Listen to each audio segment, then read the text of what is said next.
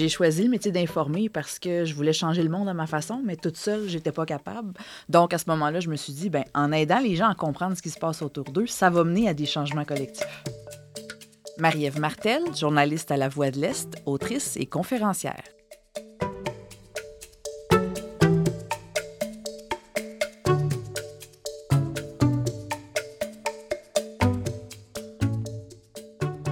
Mon invité est journaliste et autrice de trois essais sur l'information et le journalisme au Québec, un sujet qu'elle défend avec toute sa verve. On peut la lire dans les pages du quotidien La Voix de l'Est de Granby et elle donne aussi régulièrement des conférences et des formations sur l'importance de l'information locale, sur la couverture des affaires municipales et c'est d'ailleurs pour parler des multiples enjeux qui entourent la survie de l'information locale que nous avons invité Marie-Ève Martel au micro du balado Le métier d'informer.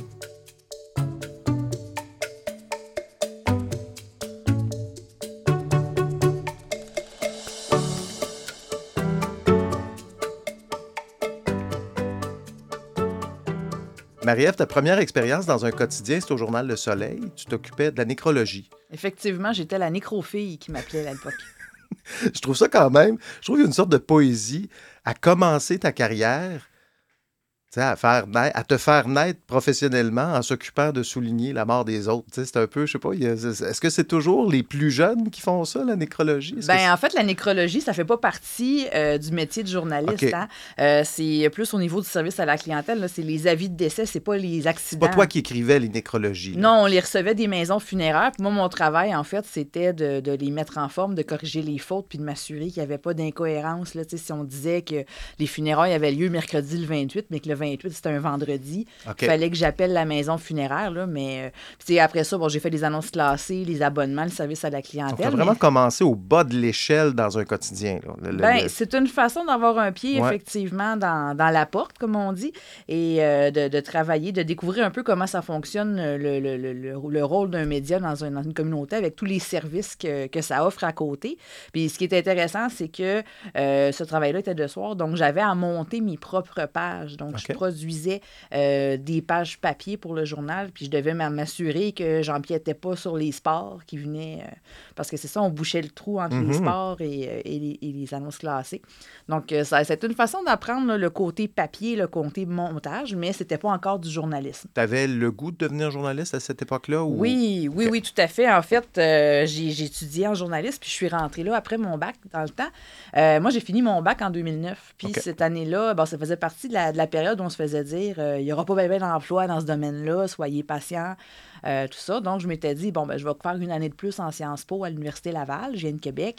Et pendant mon, certificat, ben, je vais rentrer au soleil, puis peut-être qu'à un moment donné, il va y avoir euh, une ouverture à la rédaction. Puis là, peut-être qu'à ce moment-là, je deviendrai journaliste parce que c'était ça mon rêve. Je veux qu'on parle de tes livres. Tu as publié trois essais sur l'information au Québec, Privé de sens, un plaidoyer pour un meilleur accès à l'information. Ça, c'est ton dernier. Mon dernier, effectivement. Euh, l'autre avant, Extinction de voix, euh, plaidoyer pour la sauvegarde de l'information régionale et prendre parole, une lettre de la plus si jeune relève euh, journalistique. Qu'est-ce qui t'a décidé à t'engager dans... C'est presque du militantisme. En tout cas, tu défends l'information. Qu'est-ce qui t'a décidé à t'engager dans cette voie-là? Bien, c'est un peu la même chose qui m'a motivé à être journaliste, c'est-à-dire d'informer les gens sur la situation pour qu'il y ait des changements. Euh, avec Extinction de voix, en fait, euh, je pense que le timing n'aurait pas pu être plus parfait parce qu'effectivement, euh, l'essai est paru pendant le tourbillon des médias, puis même pas un an après, il y avait la faillite de Groupe Capital Média, où ce que je travaillais déjà à l'époque. Donc, ça l'a vraiment mis le sujet des médias régionaux, de leur importance, de leur rôle dans les communautés au premier plan. Je pense que ça a permis à beaucoup de gens de prendre conscience de l'importance de ces médias-là avant qu'ils disparaissent. Mmh. Parce que les, les, journaux de Groupe Capital Média ont eu la chance que beaucoup de n'ont pas eu avant. ils, ont, ils, ont, eu une nouvelle chance, ils ont eu du financement, ils ont été sauvés. rappelons qu'à cette époque, on, on croyait que ça allait fermer. Là. Ben, Comme M. Cochon, euh, bon, rappelle-nous donc un peu les grandes lignes de, cette histoire. C'est ça. En mars 2016, finalement, on a appris que Martin Cochon devenait euh, propriétaire là, de six des sept quotidiens du groupe Jessica, mhm. donc euh, tous les quotidiens régionaux, à l'exception de la presse qui est à Montréal. Et bref, son objectif, quand il est arrivé, c'était d'en faire la référence en information régionale. C'est pour ça que Capital, avec un S, pour Capital Média. Donc, chaque capital a son, son média. Euh, et euh, en fait, on a travaillé très fort pour relancer ça d'une autre façon parce que dans les années précédentes, bon, On savait que la presse plus s'en venait, mais on n'a jamais vraiment su si on allait avoir une place nous, les régionaux, sur cette plateforme-là, euh, qu'on a pourtant aidé à financer là, à, Mhm. partir d'un groupe. Et euh, bon, ce qui est arrivé, c'est ça, c'est en 2019, euh, on a appris qu'on était en faillite technique. Donc, euh, c'est les employés, les syndicats, euh, avec des partenaires, on a relevé des fonds et puis on a fondé une coopérative là, qui encore aujourd'hui existe. Donc, on parle de la coopérative euh, de la coopérative nationale, pardon, de l'information indépendante, CN2I, qui comprend les six journaux qui étaient à l'époque de Groupe Capital Média. Elle va bien, cette coopérative? Elle se tire euh, quand même bien d'affaires. C'est sûr que, tu sais, dans l'industrie des médias, je pense qu'aujourd'hui, on peut pas dire qu'on fait de l'argent comme de l'eau puis que, que tout va bien, mais honnêtement, euh, il y a beaucoup de travail qui a été fait. Il y a la gestion participative qui est en train de s'implanter aussi. Donc, les, les travailleurs, euh, puis pas juste les travailleurs de l'information, mais des travailleurs de tous les secteurs dans l'industrie, euh, dans notre compagnie, ont un mot à dire. Il y a des assemblées générales. On est en train de revoir des pratiques. Donc, il y a quand même beaucoup de travail qui se fait et euh, oui, la coop et les six journaux se portent vraiment mieux qu'en La 2019. culture d'entreprise a complètement changé. Donc, vous êtes maintenant à la table des décisions, vous les journalistes. Oui, ben pas juste les journalistes, tous les corps d'emploi, en fait, là, euh, on a des syndicats qui sont euh, intermétiers et chaque journal a son conseil d'administration, son directeur général et on a des représentants de chaque journal ensuite sur un conseil d'administration national et c'est Stéphane Lavallée là, qui est directeur général pour euh, la CN2I qui est une espèce de, de, de- de chapeau ou je dirais même de panier de services qui offre euh, des services partagés aux six journaux. là. Mais chaque journal a quand même une certaine liberté dans, dans sa façon de faire, peut avoir des projets totalement à lui, euh, indépendamment des autres. Penses-tu que le modèle euh, sans but lucratif, coopératif, comme ce que vous avez, bon, la presse est devenue aussi un organisme sans but lucratif, penses-tu que c'est un modèle d'avenir en- en- dans les années 2020, là, alors que tu l'as dit, on n'a plus tellement d'espoir de faire d'argent comme de l'eau avec les médias? Bien, ça peut être une bonne avenue, effectivement, parce que, en fait, moi, en fait, c'est assez clair, ça fait des années que je le dis, l'information, c'est un bien public. Donc, c'est sûr que euh, je faisais partie de ceux qui étaient en faveur d'un financement public aussi de l'information, parce que tout le monde en profite. Et donc, à ce moment-là, euh, il faut aussi rendre l'information accessible. Mais de faire de l'information pour faire de l'argent, c'est un peu tenter de monnayer quelque chose qui devrait appartenir à tout le monde. Donc, c'est. euh, moi, je pense que ça doit aller vers là. Puis s'il y a des profits, bien évidemment, ça doit être réinvesti pour assurer la pérennité aussi du véhicule euh, de l'information. C'est super important dans une société. Puis malheureusement, puis c'est ce que je disais un peu tantôt, euh, quand on a euh, des médias qui disparaissent puis qu'on fait rien, ça disparaît du jour au lendemain. Il y a beaucoup d'hebdos qui ont fermé leurs Mhm. portes. Là, si on fait juste regarder en 2012 puis 2018, 2019, c'est assez effrayant ce qui s'est passé dans ce milieu-là. Euh, ben, eux, ils n'ont pas eu la chance. Nous, on l'a eu, mais il y a des conséquences à ça. Aux États-Unis, il y a un terme desert, news desert, euh, qui, donc, pour décrire ces, ces régions rurales hors des grands centres qui n'ont plus ou presque plus de médias d'information euh, qui la- la- l'actualité locale. Est-ce qu'on en a au Québec de ces euh, news desert, On ces déserts eu- d'information? Oui, ben ça s'appelle des déserts médiatiques. Déserts médiatiques. ici au Québec. Euh, Il y en a eu, il y en a peut-être un petit peu moins qu'avant parce que, bon, il y a eu une resurgence un peu, là, puis avec les crédits d'impôt, veux, veux pas, ça donne une chance aussi aux petits médias de reprendre la place qui leur revient. Euh, mais à un moment donné, la couronne nord de Montréal est un bon exemple. Montréal, même, en termes d'information très locale, Mhm. de proximité, euh, il y a quelques initiatives, là, mais il y a eu un temps où euh, on était beaucoup plus informés sur ce qui se passait sur la scène nationale que sur la scène locale par les médias montréalais. C'était un problème. Puis oui, il y a eu des déserts médiatiques là, dans quelques régions du Québec. Là, je pense par exemple à Drummondville, bon, il y a un hebdo, mais il fut un temps où c'était couvert par le, le Nouvelliste de Trois-Rivières Ouais. et la Tribune de Sherbrooke. Et là, il y a comme un trou entre les deux où on ne sait pas qui est là. Là, il y a eu des, plus petits médias qui sont apparus, mais c'est ça, la nature a horreur du vide. C'est important qu'on couvre le territoire parce qu'il y a des choses qu'on ne retrouvera jamais dans, ces, dans les grands médias comme la presse, le Devoir, le Journal de Montréal ou le Journal de Québec, tout simplement parce que euh, c'est peut-être pas assez d'envergure pour se retrouver dans ces médias-là, mais ça ne veut pas dire que c'est pas important pour les gens de la communauté. Aux États-Unis, on en a parlé, ils sont 300 millions. Nous, on est quand même 8 millions. Je me fais un peu l'avocat du diable. Est-ce qu'on a besoin d'avoir un hebdomadaire à Longueuil, à Laval, à, à Drummondville, à Granby? Euh, est-ce que est-ce que Ben, en fait, la définition du territoire, ça peut Ouais. changer. Il y a des hebdos qui couvrent une MRC au complet, puis il y en a qui couvrent juste une municipalité. Euh, au plus fort de la guerre des hebdos, là, en 2009-2010, là, moi, j'étais en plein là-dedans à cette époque-là. Moi, j'habitais à Saint-Basile-le-Grand, qui était quand même, euh, somme toute, une petite municipalité qui avait peut-être 15 000 habitants à l'époque, puis je recevais 5 hebdos par semaine chez moi. Wow! Tu sais, fait qu'il y avait, il y avait un petit peu de redite. Euh, si on regarde aux États-Unis, là, euh, leur culture médiatique était beaucoup plus ancrée, beaucoup plus forte.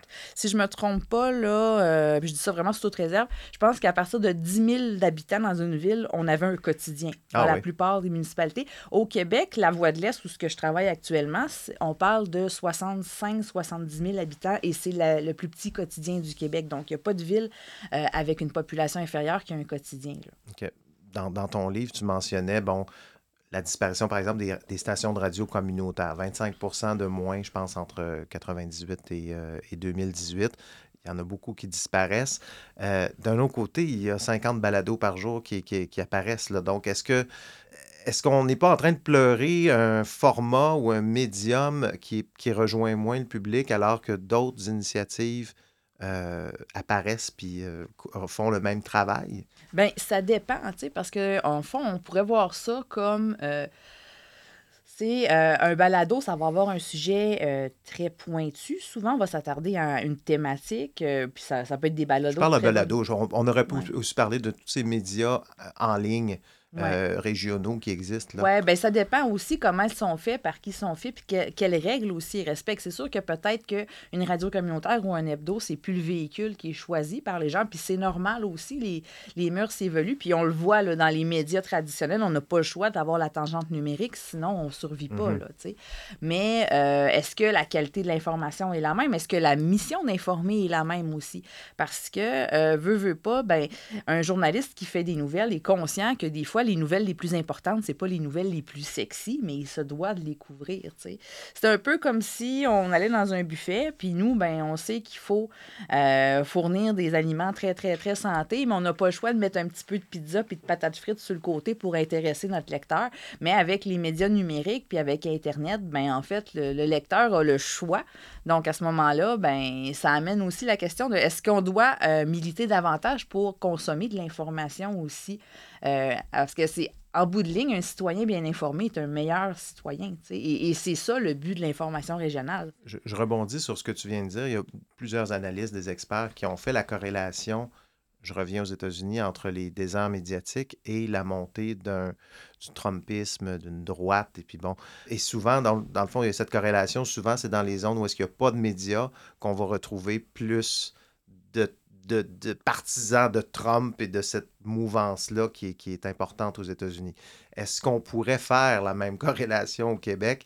Je regarde les clivages énormes entre région et Montréal avec les dernières élections, on l'a vu. Es-tu prête à, à faire ce pas ou euh, est-ce qu'on peut... Ben, c'est sûr que là, tu sais, on, on- on voit qu'il y a un clivage effectivement idéologique et je pense que ça, euh, ça se situe beaucoup plus au niveau de l'Internet que des médias traditionnels, même bien que ces médias-là soient présents en ligne. Là. Euh, en fait, là, il y a vraiment des études qui ont prouvé que euh, la présence de médias locaux forts a une influence positive sur le taux de vote, mais aussi sur la participation démocratique. Donc, les gens qui se portent candidats à des postes électifs, même les élections scolaires dans le temps qu'on en avait. Donc, il y, a des- il y a des études qui démontrent là, que... La participation cito- Le- oui, la démocratie locale, là, elle souffre de la disparition des médias. Euh, puis comme je disais plus tôt, là, la nature a horreur du vide. Donc, si un média professionnel qui fait des nouvelles avec rigueur, exactitude et un certain, une certaine éthique là, journalistique euh, disparaît, ben, la nature a horreur du vide. Il y a de la désinformation qui va prendre la place et ça profite à des gens, ça aussi. Donc, c'est important d'apprendre à bien consommer l'information.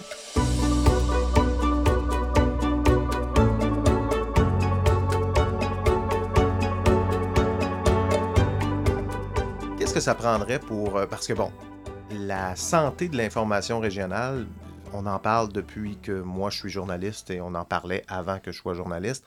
Qu'est-ce que ça prendrait pour faire s'épanouir l'in- l'information régionale? Je m'attends pas à ce qu'on trouve une solution aujourd'hui, là. mais des pistes au moins. Oui, parce que si la recette miracle existait, je pense qu'on l'aurait déjà tout appliqué. Mais euh, je pense en fait qu'il y, a une grosse partie qui, revient à l'éducation aux médias. Euh, justement, d'en prendre parole, moi, je pense que ça devrait être imbriqué. Là, on parlait de la réforme du cours d'éthique et culture religieuse, faire un cours d'éducation civique citoyenne. Bien, la consommation des médias, ça passe par là. Comment bien choisir ces médias? Comment aussi vérifier l'information qui nous est euh, communiquée? Pour être certaine qu'elle est vérifiable, qu'elle est véridique.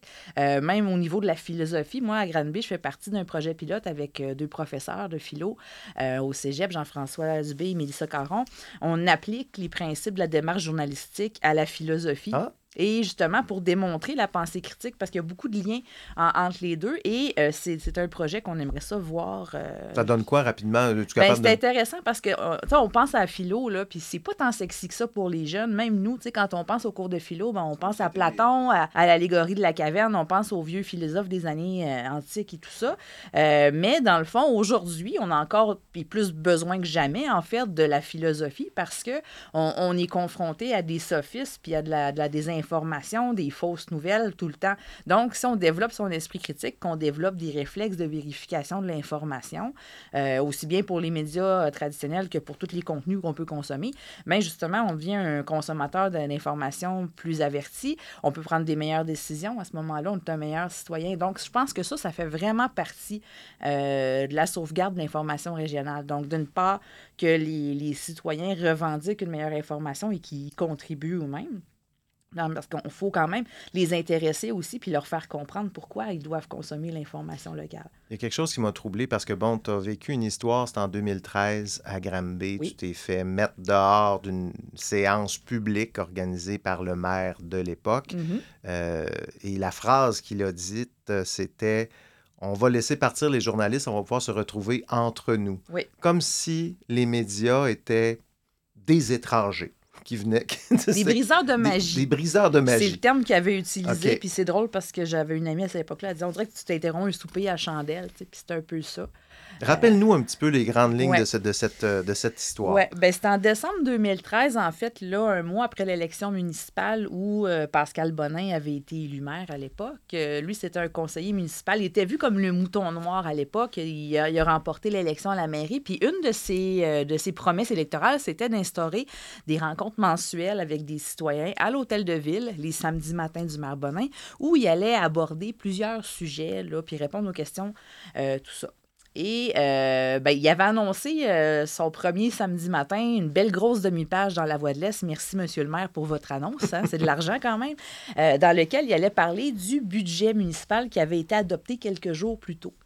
Donc, euh, évidemment, nous, on avait intérêt à aller là parce qu'on se dit, bon, les citoyens, c'est pas tout le monde qui est prêt à se taper une séance de trois heures de budget. Oui, nous, on l'a résumé, mais des fois, les questions des citoyens, ça peut donner lieu à des reportages intéressants parce que euh, plusieurs têtes valent mieux qu'une. Ils peuvent avoir des, interrogations auxquelles nous, on n'avait pas pensé se pencher la première fois. Mm-hmm. Donc là, ben, moi, à l'époque, je travaillais les fins de semaine. J'étais une des dernières à être rentrée. Fait que je me suis présentée à l'hôtel de ville le samedi matin. Puis c'était une journée, bon, il faisait pas beau. Il y avait de la, la pluie verglaçante. C'était gelé dehors. Et puis, euh, on avait eu une entente, en fait. Le maire avait déjà annoncé qu'il était frileux à la présence des journalistes. Mais pourquoi? C'est la raison. Parce que, en fait, puis c'était pas le, le, seul élu, il y en a encore beaucoup qui pensent aujourd'hui, que la présence de journalistes peut intimider les citoyens qui se sentiraient pas à l'aise d'aller poser des questions en, en, sachant que ça pourrait être repris quelque part, que leur photo ou leur, leur visage pourrait être euh, capté, euh, que leur nom soit nommé. Donc, il y avait, il y avait ce côté-là que les médias sont intimidants pour la population, mm-hmm. alors que euh, notre rôle à la base, ben, c'est d'être là pour le citoyen qui peut pas se présenter. Et, là, c'est ça. Donc là, on a, on a eu le droit de faire de la prise d'image au début. Et quand le maire a effectivement dit que les journalistes allaient quitter la salle et qu'on allait se retrouver entre nous, je me suis levée debout. J'ai dit, moi, je vais rester, M. Bonin. Je suis là pour la Voix de l'Est. Puis, euh, il ne me connaissait pas. Là, il me connaît très bien maintenant. Je le salue. Euh, parce que ça s'est réglé finalement. Mais cette fois-là, euh, en fait, il n'a pas voulu me laisser rester. Et les citoyens qui étaient dans la salle, c'était ses partisans, ont voté mon expulsion. Ça, ça faisait à peu près trois ans que j'étais journaliste. Ça faisait pas un an que j'étais à la Voix de l'Est. Fait que c'est sûr que moi, ça m'a bouleversé beaucoup. Ben parce que c'était contre mes idéaux. Et j'ai été chanceuse, par exemple, parce que mes supérieurs m'ont soutenu là-dedans le lundi matin dans le journal qui sortait. à la place de mon article, il y avait un, éditorial de mon rédacteur en chef qui dénonçait donc la démarche du maire Bonin. Ils se sont parlé. puis ce que lui n'avait pas aimé, c'est que je le défie devant ses citoyens, mais euh, on a fini par lui, entendre, lui faire entendre raison. Et puis après, on a eu le droit de se présenter, puis de couvrir ces séances-là euh, officieuses. Parce qu'il réalisait bien qu'il euh, ne peut pas caler une séance publique à laquelle seulement des citoyens qui sont présents. Euh, je veux dire, si c'est public, ça peut être rapporté. Mais malheureusement, on voit encore ça beaucoup dans les municipalités, euh, des gens qui euh, insistent pour que la, le citoyen demeure dans la municipalité. On peut avoir des intérêts dans une autre municipalité sans en être citoyen. La science est publique. Il n'y a pas deux catégories de citoyens. D'où l'importance de ce que tu mentionnais, la formation, la sensibilisation à l'information j'avais l'impression, il y a quand même un, petit vent de changement au municipal. On l'a vu aux dernières élections, beaucoup de jeunes maires, des, beaucoup de femmes euh, dans, les, dans, les, dans les villes à travers, ici à Montréal, mais aussi mm-hmm. ailleurs. Est-ce que ça change un petit peu au niveau de votre travail? Bien, c'est sûr que quand c'est, par exemple, des conseillers municipaux avec qui on est déjà habitué de travailler, qui deviennent maire ou mairesse, euh, ben, ceux qui sont à l'aise avec nous comprennent déjà notre travail. Ça, ça nous aide beaucoup. Mhm. Évidemment, euh, parfois, euh, ça peut être un élu qui a eu une mauvaise expérience ou qui ne comprend pas notre travail parce que il y a encore le gros préjugé que le journaliste est soit une courroie de transmission, bon, relations publiques, qui ne pose pas de questions, ou bien euh, un fauteur de trouble qui veut mettre son doigt à ses bobos puis gratter les plaies. On est personne comme un peu corrompue, ça, je l'ai oui, lu. Oui, oui, on est des vendus, on est ça, on est ça, on est tout hein, hmm. maintenant, mais euh, on est comme un peu tout ça, en fait. Bon, on n'est pas des vendus, mais euh, notre rôle, c'est de transmettre l'information quand elle est d'intérêt public, mais c'est aussi de poser des questions je veux dire, on n'est pas là pour faire plaisir à personne. Puis moi, en fait, je, dis souvent quand je suis en élection ou candidat, je dis si vous êtes élu, on va être comme un vieux couple. Je vais être là quand ça va bien, je vais être là quand ça va mal, mais je vais être là. C'est bon. Euh, tu milites beaucoup, parce qu'on parlait des solutions pour essayer de, de, mm-hmm. de, faire s'épanouir l'information euh, locale. Tu milites pour la création d'un fonds québécois des médias. Mm-hmm. Ce serait quoi ce fonds-là? Qu'est-ce qu'il ferait? Ben en fait, euh, tu sais, on voit, là, il y a des crédits d'impôt qui viennent euh, justement là, subventionner le salaire des journalistes professionnels. Donc, déjà, ça, en partant, c'est essentiel. Ça existait pour, pas. pour les médias, euh, OSBL, sans but lucratif. Est-ce que non, je non, me trompe? Non, non, non. Non, actuellement, là, au gouvernement euh, québécois, euh, chaque journaliste qui travaille un certain nombre on parle pas du programme fédéral. Là, il, y avait il, y a, autre chose. Ça, c'est les crédits d'impôt, tout ça. Là, mais ça, ça a tellement été long. Mais actuellement, les médias professionnels reconnus peuvent avoir jusqu'à 25 de subvention du salaire d'un journaliste à condition qu'il travaille un certain nombre d'heures, que le contenu soit local, tout ça. Ce qui a changé la donne quand même. Oui, mais c'est ça. Mais quand Extinction de Voix est paru en 2018, ça n'existait pas. Mais euh, ça, c'est déjà un gros pas. Mais euh, des fois, euh, tu sais, dans, dans, les régions, ben, on n'a pas nécessairement les ressources encore pour engager un journaliste à temps plein. des fois, on a deux journalistes à temps partiel. tu sais, on a des difficultés. Mais il y a des reportages qu'on pourrait faire pour lesquels on n'a pas les moyens parce qu'on est une petite organisation. des fois, ce serait d'aller dans une autre région, voir ce qui s'est passé parce que on vit la même chose, puis eux, ils ont vu ça il y a quelques années, puis on voudrait faire des comparaisons ou on voudrait faire une enquête à plus long terme, mais on n'a pas les moyens de libérer un journaliste à temps plein pour une enquête. Et, ça, c'est très problématique parce que euh, il y a plein de nouvelles qu'on ne peut pas traiter faute de ressources. Hmm. Donc, s'il y avait un genre de fonds, et, en fait, là, il y, a un, exemple qui existe. On soumettrait un projet, par exemple? C'est ça, tu sais, exemple, il y a le Fonds québécois du journalisme international qui finance des reportages à l'étranger pour mhm. être diffusés dans les médias québécois. Ça pourrait être la même chose pour les médias très locaux, les médias régionaux où justement, euh, souvent, ben, on a moins de main-d'œuvre, on a moins de temps, moins de ressources, et ça permettrait peut-être d'allouer une ressource supplémentaire euh, pour la ou la libérer pour qu'elle puisse produire des choses de plus longue haleine qui sont pertinentes et qui sont surtout d'intérêt public. Penses-tu voir de ton vivant euh, les médias sociaux, les Google, Facebook, donner des redevances aux médias pour l'information locale, parce qu'on en a beaucoup discuté, un projet de loi en ce moment qui est en cours. Est-ce que tu penses que ça va se passer, ça? Ben, écoute, j'ai 35 ans.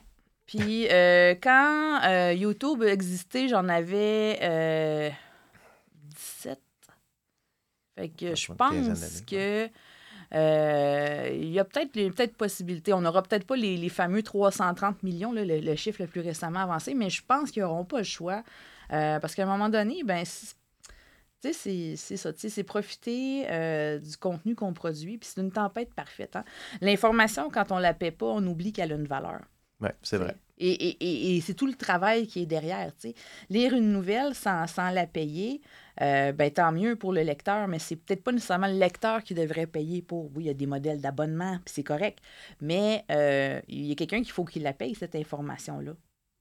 Et, qui en profite actuellement, ben, c'est ces plateformes-là qui génèrent euh, de l'achalandage. Je veux dire, les commentaires sous les pages des. des je veux dire, les médias qui ont des, des, des centaines de commentaires sous un article, euh, souvent par des gens qui n'ont même pas pris le temps de le lire, souvent. Mhm, mhm.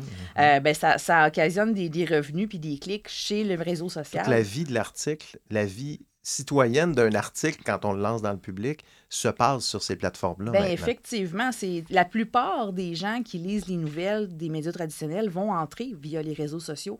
Donc, je pense qu'à un moment donné, une redevance, aussi minime soit-elle, ça serait euh, le minimum. Là. Il y avait l'idée aussi de nationaliser les médias sociaux. Ça, c'est un autre, un oh plus gros projet. On va nationaliser les gâteaux vachons avant ça, je pense.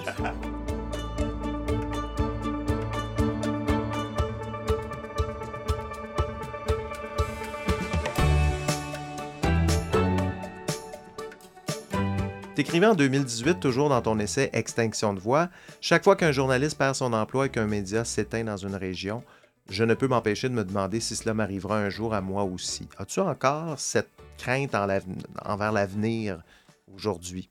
Un peu moins. Ouais. Euh, parce que là, en ce moment, bon, il y a beaucoup d'embauches, il y a de l'aide financière, il y a de l'oxygène. Est-ce que les médias sont tous sortis d'affaires? Non. Euh, une des raisons, évidemment, c'est qu'il existe encore beaucoup de pression dans le milieu. Euh, j'en parle en extinction de voix, hein, une entreprise qui n'a pas aimé l'article euh, qui traite euh, de ses affaires ou d'un de ses administrateurs, peu importe, c'est un annonceur important, ben ah, là, tout de suite, il retire sa publicité. Puis des fois, dans, un petit milieu, ben, un annonceur important, tu sais, par exemple, un concessionnaire, parce que c'est l'exemple en région, tu sais, les concessionnaires, ils font vivre les médias parce qu'ils Arrêtez de parler d'auto, de tout, tout, simplement. C'est ça, mais non, mais c'est ça, c'est qu'à un moment donné, ça peut mettre une pression puis ça amène une certaine forme de censure aussi. Mhm. Puis c'est pas tout le monde qui est capable euh, de, gérer euh, toutes les, pressions externes aussi. Ça, ça prend une bonne carapace. C'est encore ça, je dirais, le défi, là. Ben, il y a ça, entre autres, euh, parce que pour persévérer dans ce milieu-là, c'est pas facile, mais c'est tellement important. Puis je pense que ce qui nous permet de rester, c'est la conviction qu'on fait vraiment ça pour le public. Merci beaucoup, Marie-Ève Martin. Ben, ça me fait plaisir.